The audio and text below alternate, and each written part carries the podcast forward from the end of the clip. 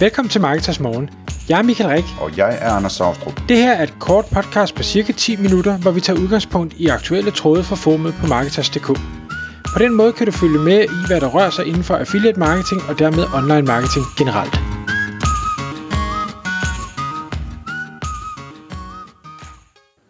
Godmorgen Michael. Godmorgen Anders. Så er det podcast tid her i Marketers Morgenstudiet. Og i dag, Michael, der skal vi snakke om øh, en god gammel gut, som øh, alle, der ved noget om copywriting og marketing, kender. Han, øh, han er vist fra New York, eller øh, havde kontor i New York i sin tid, går jeg ud fra. Øh, så det er sådan lidt Mad Men-agtigt. Han hedder David Ogilvy.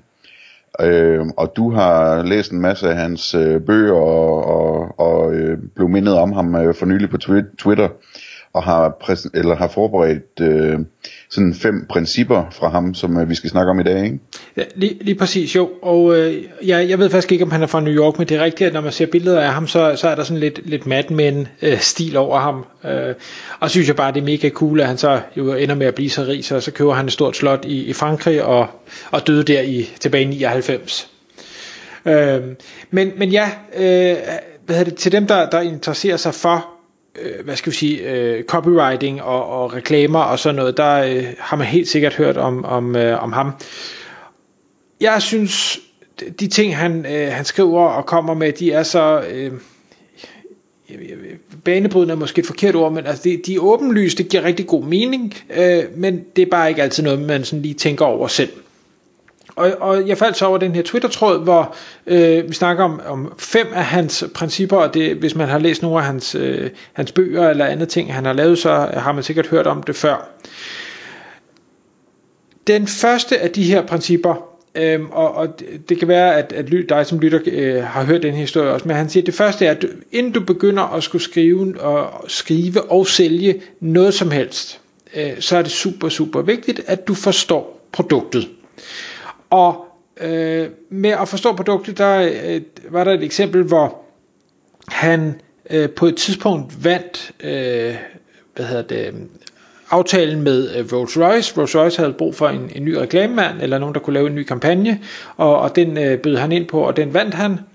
Og i forbindelse med det, der brugte han tre uger på at forstå alt omkring den her Rolls Royce bil og hvor, hvor mange andre sikkert ja, kunne måske bruge en time, og man kunne køre en tur og et eller andet, men han, han brugte altså tre uger på at forstå, hvad, hvad er det her for noget, øh, hvad, hvad kan den, hvad kan den ikke, hvad, hvem appellerer den til, og, og hvem appellerer den ikke til, og, og hvad er det for nogle ting, som, øh, som kan fremhæves.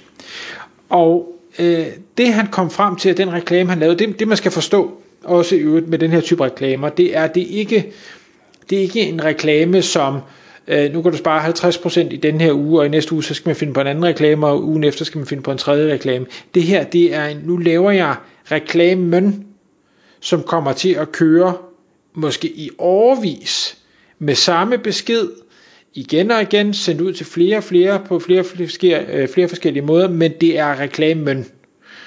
Øhm, og det han kom frem til, det var en overskrift, hvor øh, han siger, at øh, 60 miles an hour, the loudest noise in the new Rolls Royce comes from the electric clock.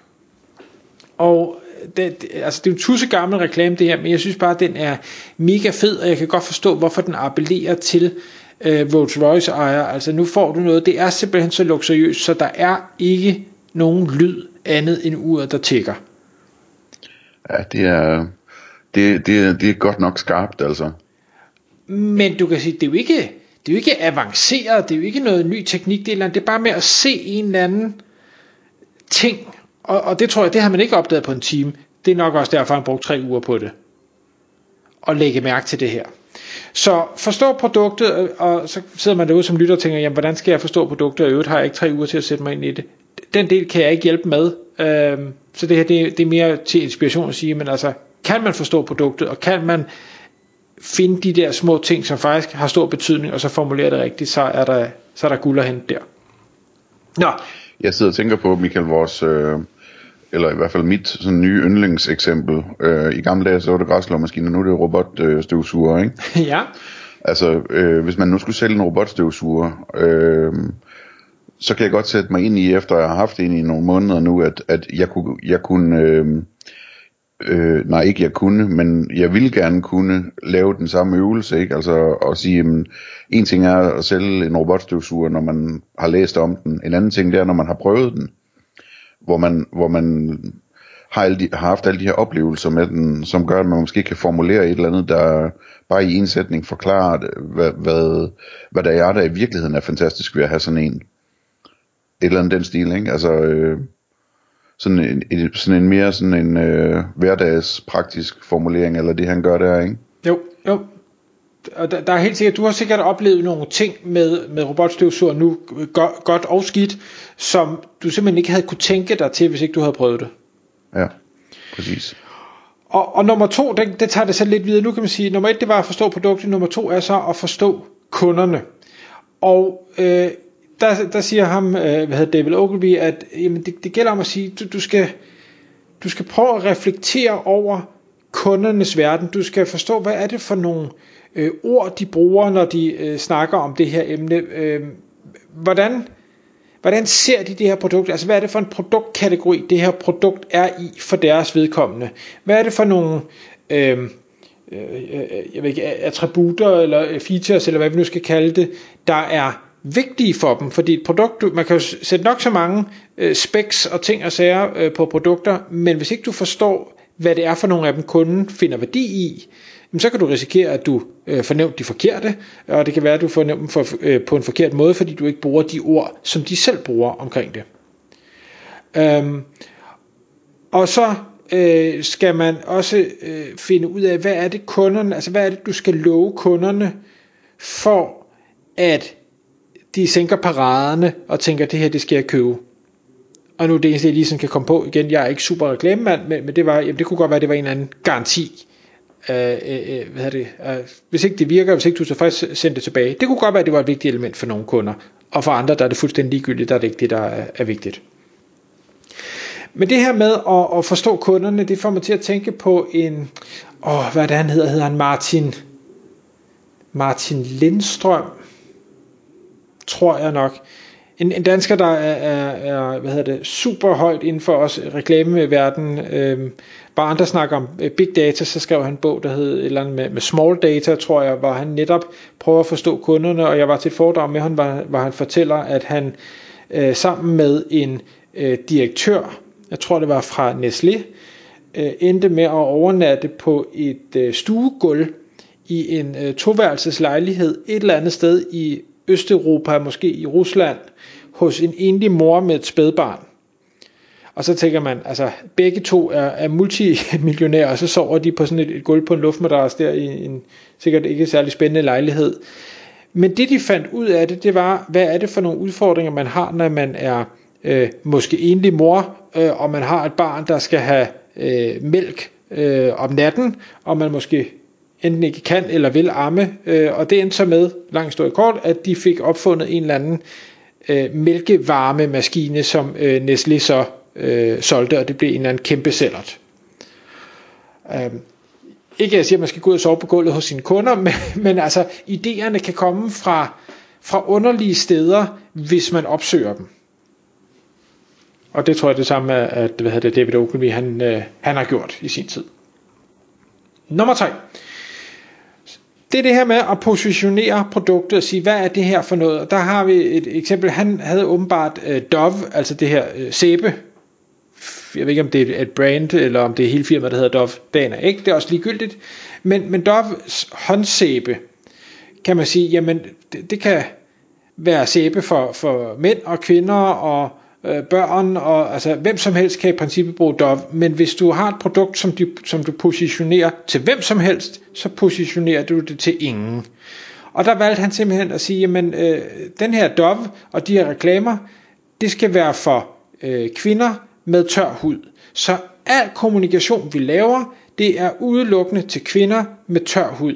Det er det, det er. Og så kan det godt være, at der er alle mulige andre, der også køber det her produkt, det er fint, men så bliver vores besked krystalklar vi taler til den her øh, specifikke målgruppe, og vi kan kommunikere med de ord, som de øh, bruger. Vi kan øh, hvad hedder det, lægge vægt på de ting, som de finder vigtigt. Og det, det tror jeg egentlig, og det, det ved jeg for mig selv, det kan nogle gange være svært, fordi, åh oh, nej, så skal jeg nogle andre væk. Øh, men det tror jeg er en fejl. Ja, der tror jeg, det er super vigtigt at sige, okay, men det kan godt være, at jeg skærer nogen væk, øh, men til gengæld så er jeg meget mere øh, klar over for dem, øh, jeg nu har valgt, jeg skal fokusere på, og så konverterer de langt bedre, og derfor bliver det en bedre forretning. Ja. Jeg kan sige, Dove, det er fra Unilever. Øhm, men så sidder jeg kommet til at tænke på øhm, noget, som hvis det er fra Procter Gamble, det der, der, den der shampoo, der hedder Head and Shoulders. Kan du huske tilbage i, i 80'erne og 90'erne, eller hvornår det var, at, at man så tv-reklamer dagen lang, at yes. øh, der, var, der var altid Head and Shoulders reklamer.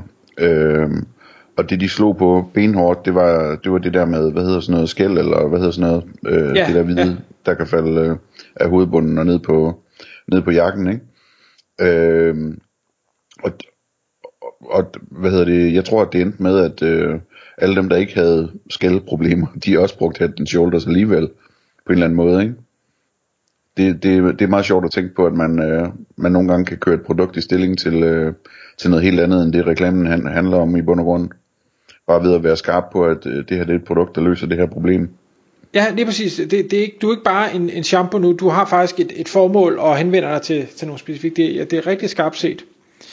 Nummer 4, det er at, øh, at give brandet øh, en visuel personlighed.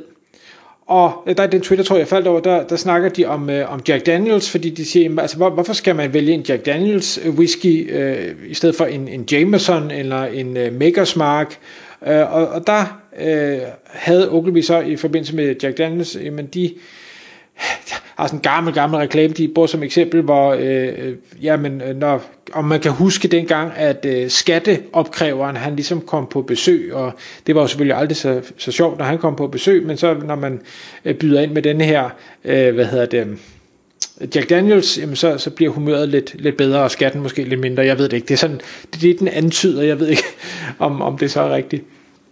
Um, men det fik mig til at tænke på en anden ting, hvor, hvor der er nogen, der et brand, der har skabt sådan en visuel personlighed, og det er, er Marlboro Man, hvor man kan sige, altså cigaretten der og ham, det, det blev også bare tæppebumpet i, jeg ved ikke hvor mange år, så de to var bare forbundet med hinanden. Og, og det appellerer til nogen, hvor man tænker, jamen, øh, sådan en cowboy der vil jeg gerne være, og der er andre, der tænker, sådan en vil jeg i hvert fald ikke være. Og det er fint, det er igen det her med at sige, hvem er det, du er noget for, og så vær det hele vejen. Og den sidste, det er, og den, det er faktisk noget, jeg synes er tosset spændende, og jeg har virkelig, virkelig svært ved Jeg har læst nogle, nogle bøger, der er en, der hedder Todd Brown, der har øh, skrevet en bog, der hedder The Big Idea, men det, det er om at finde en, en big idea, altså et eller andet, der er jeg ved ikke helt, hvad skal jeg, jeg kan prøve at komme med det, det eksempel, de nævner. Kender du Pepperidge Farm? Ikke andet end det lyder bekendt. Okay hvis man øh, følger meget med i memes og sådan noget, så, så Pepperidge Farm har fået sin egen meme, øh, og øh, der altid går et eller andet med Pepperidge Farm Remembers. Altså det er sådan, Pepperidge Farm har været der for evigt, og, og vi husker tingene. Der, der lavede de en, ja, der lavede ham David Ogilvy en reklame med en øh, bager øh, hestevogn, hvor, hvor den her, øh, altså det virker sådan gammel, gammel, gammelt, øh, at, at, at, øh, hvad hedder de, øh, Pepperidge Farm, de har været der for evigt, det er, det er håndværk, det er som var mor lavede det agtigt.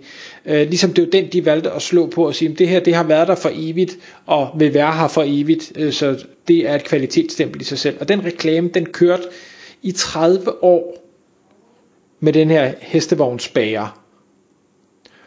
Øhm, og, og som de så skriver lidt, lidt kægt i øh, Twitter-tråden her, at jamen, hvis ikke at øh, du kan få det her til at virke i 30 år, så er det nok faktisk ikke en big idea, du har fundet.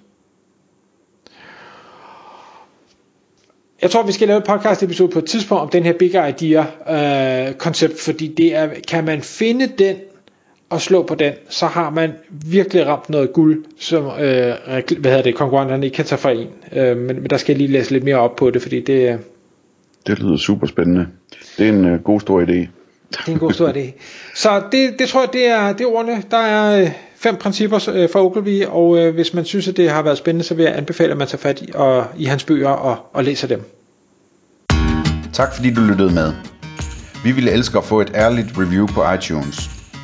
Hvis du skriver dig op til vores nyhedsbrev på marketers.dk-morgen, får du besked om nye udsendelser i din indbakke.